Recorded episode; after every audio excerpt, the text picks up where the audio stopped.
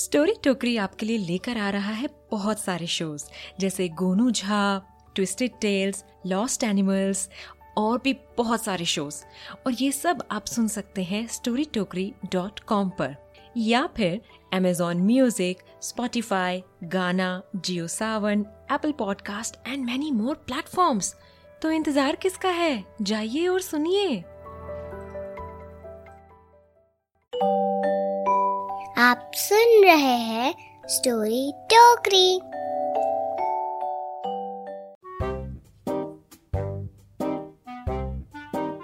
Hello my dear friends, welcome to story Tokri originals. दोस्तों, बहुत जल्दी एक ब्रांड न्यू पॉडकास्ट आने वाला है, स्टोरी टोकरी से अलग।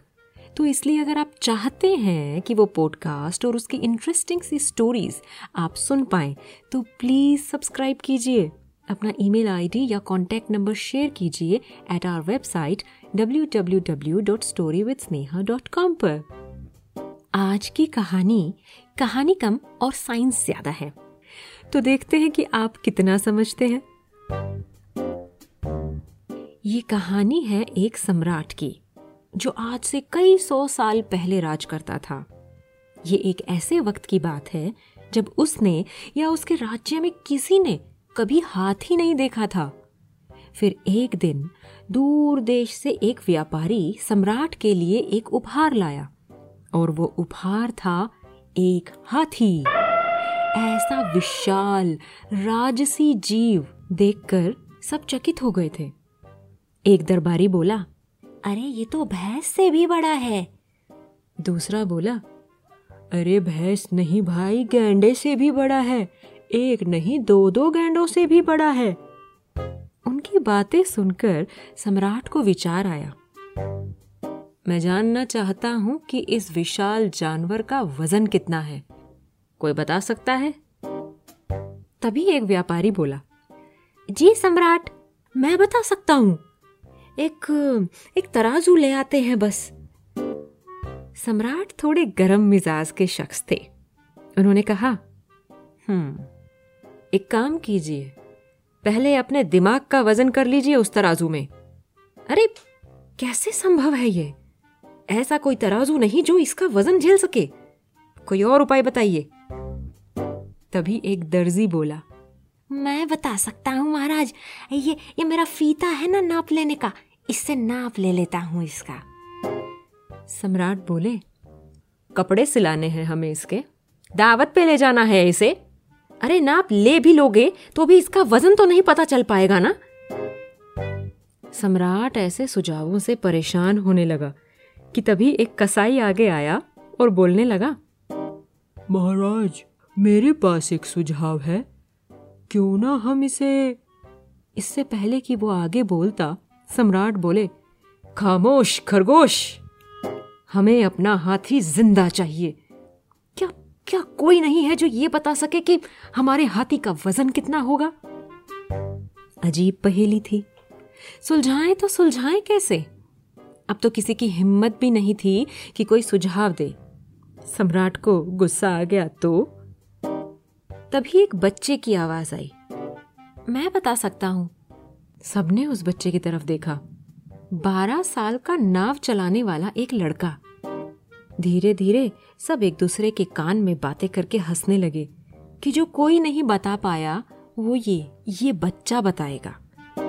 सम्राट ने कहा, तुम्हारी भी सुन लेते हैं, बताओ कैसे करोगे?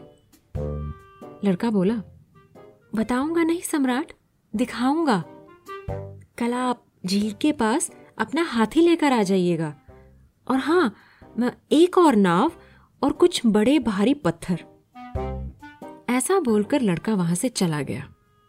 सब सोच में पड़ गए कि ये कैसा तरीका है।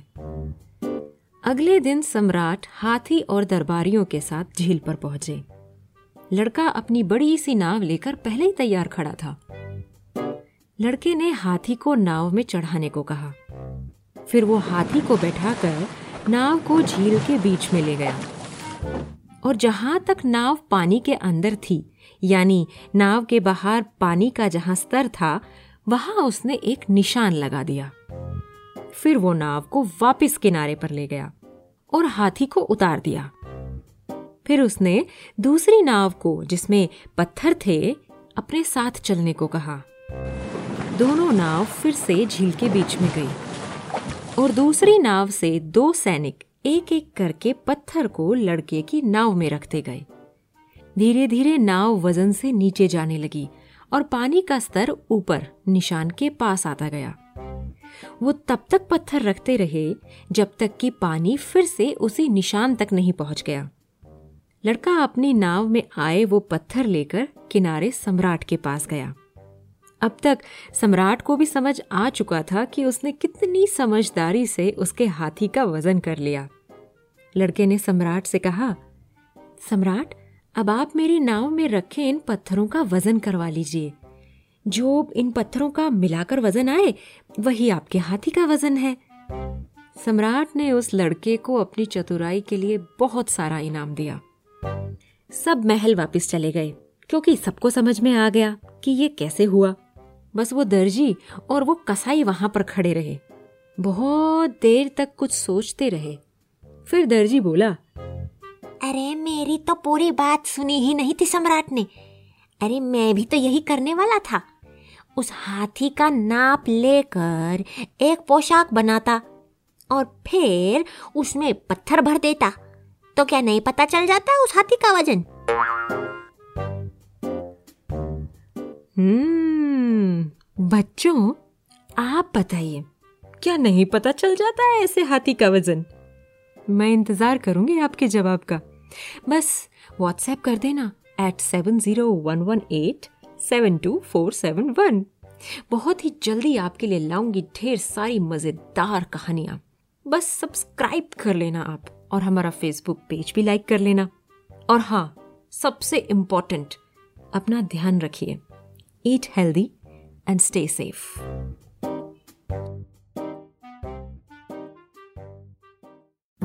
गुड्डू, सीधे बैठो।